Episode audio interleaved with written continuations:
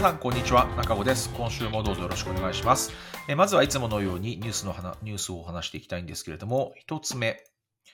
えー、これはアビエーションワイヤーですけれども、えー、航空系の、えー、ニュースウェブサイトでは、まあ、こぞって皆さん、えー、さあのカバーしていましたけれども、えー、ジップエアが、えー、成田、バンクーバーに24年3月就航というニュースですね。えー、これ、まあ、ね、8号機が1月に、えー、受け取りという、受領ということで、えー、これをどこに当てるのかみたいなことで、えー、この間から若干話題になっていたんですけれども、えー、バンクーバーに就航することになりましたという発表がありました。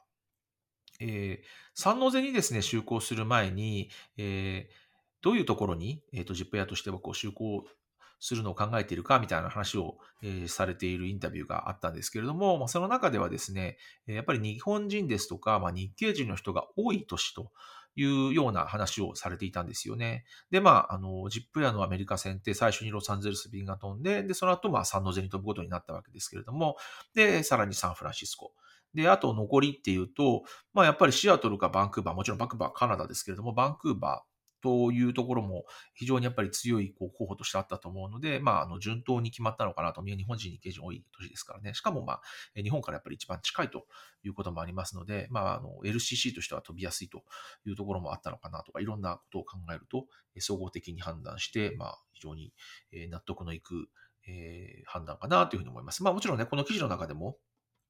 えー、ワーホリみたいな、えー、ところでもニーズがありますよね、みたいな話が、えー、あったんですけれども、まあそういった意味でもね、非常に意味がやっぱりあるかなというふうに思いますし、えー、もう本当ね、ジップエアは、あの、どんどんどんどん、あの、就航都市が増えていて、で、やっぱりこの今、航空会社、航空運賃、運賃がすごく高い中、えー、非常にこう、リーズナブルな価格で出してきているということで、今後も動きが楽しみです。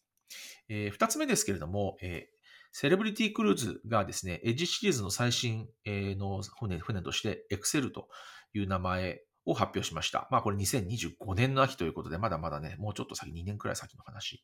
なんですけれども、えー、を、まあ、発表しましたと。で、えっ、ー、と、先週かな？は、えっ、ー、と、ノルウェージャンの、アクアという新しい船が、えーまあ、発表されましたっていうところなんですけれども、え、ー、と、これ、セレブリティの中ではエッジシリーズというのは最新で、まあ、一番大きな船になるんですけれども、えー、エッジシリーズという名前が、まあ、ついている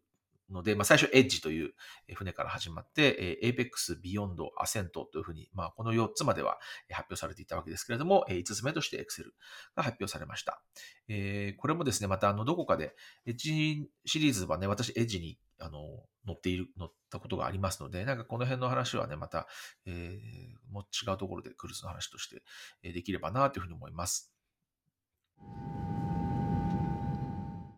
はい。それではですね、後半はいつものように、えー、ビジネスクラスの話をしていきたいというふうに思います。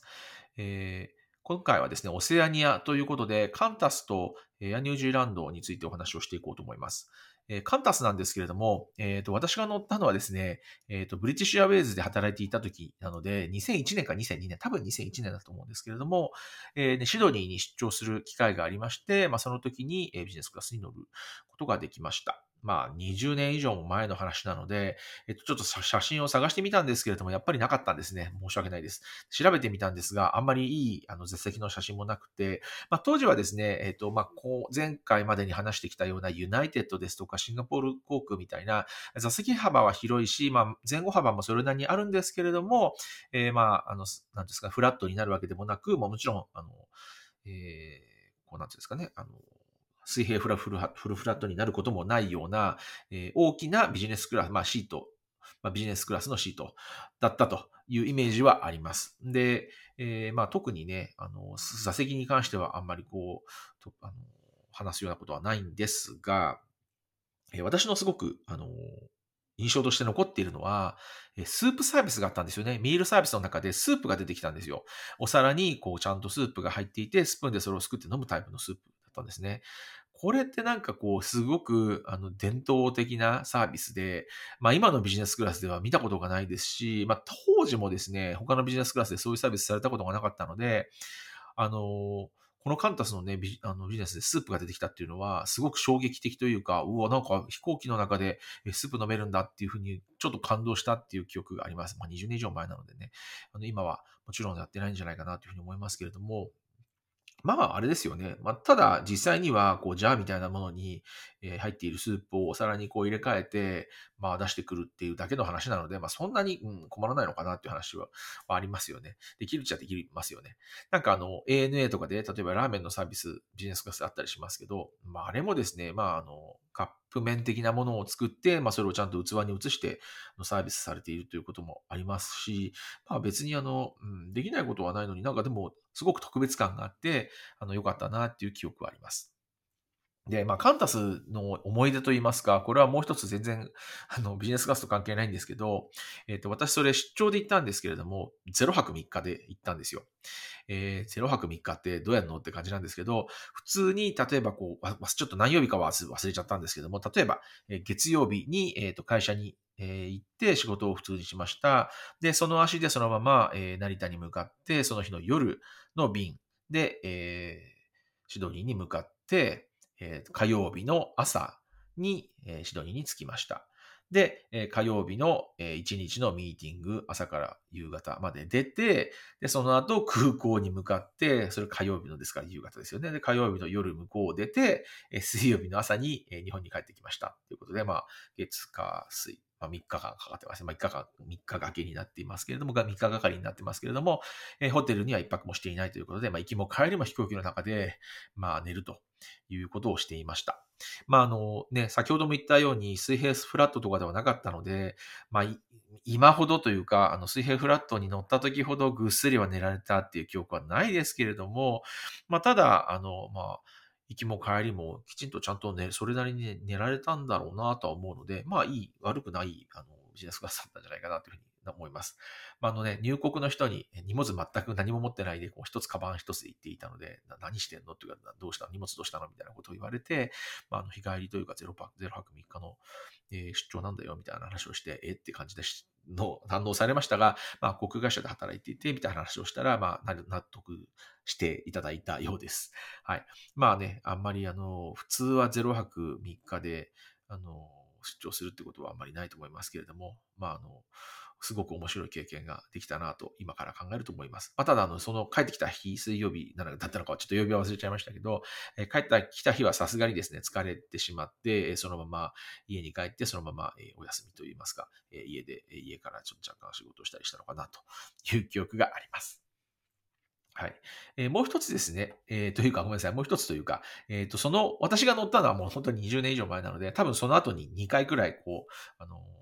シートって変わってると思うんですけれども、えっ、と、今の、えーカンタスのビジネスクラスはこんな感じになっていて、まあ、あの、ANA のスタッガードみたいな、配置になっていて、まあ、横と、この人とこう、ちょっとずれていて、えー通路に出やすいタイプの、まあ、あの、ビジネスクラスになってますね。あの、まあ、一世代前のビジネスクラスとしては非常に洗練されていて、まあ、今、まあ、ある意味、えーまあ、今のスタンダードといいますか、あの個室のあのビジネスクラスの前の一番いい状態のビジネスクラスの一つなんじゃないかなというふうに思います。はい。次はですね、エアニュージーランドの話をしていこうと思ってるんですけど、エアニュージーランドはですね、写真がありました。えっ、と、私が乗ったのはですね、2010年の1月だったと思うんですけれども、えーえーこれはですね、まあ、ヘリンボーンの、えーまあいまあ、いわゆるヘリンボーン型の、まあ、本当に皆さんが想像するようなビジネスクラスでして、まあ、こういう、これを後ろ側から撮った、え写真ですけれども、えーこれはちょっと私の席を前からこう多分撮ったんだと思いますが、まあ、あの、個室感こそないと言いますかね、通路側にはもちろんあの完全に人が見える状態になっているので、通路を歩いている人とはこんにちはになってしまうんですが、あの、座ってる横の人とはね、ほとんど顔が見えないというか、あの、目線は合わないので、まあ、むしろ、あの、非常にあの快適に過ごせたなという印象があります。まあね、ヘリンボン型他も、うん、エアカナダとか乗ったことありますが、まあ、あの、どれもそんなに、あの、なんていうんですかね、こう、え快適に乗って、えーの快適にあの楽しめたなという印象はあります。で、あの、私の席これ多分窓側だったんですが、えっと、私の記憶では、えっと、とても空いていたので、えっと、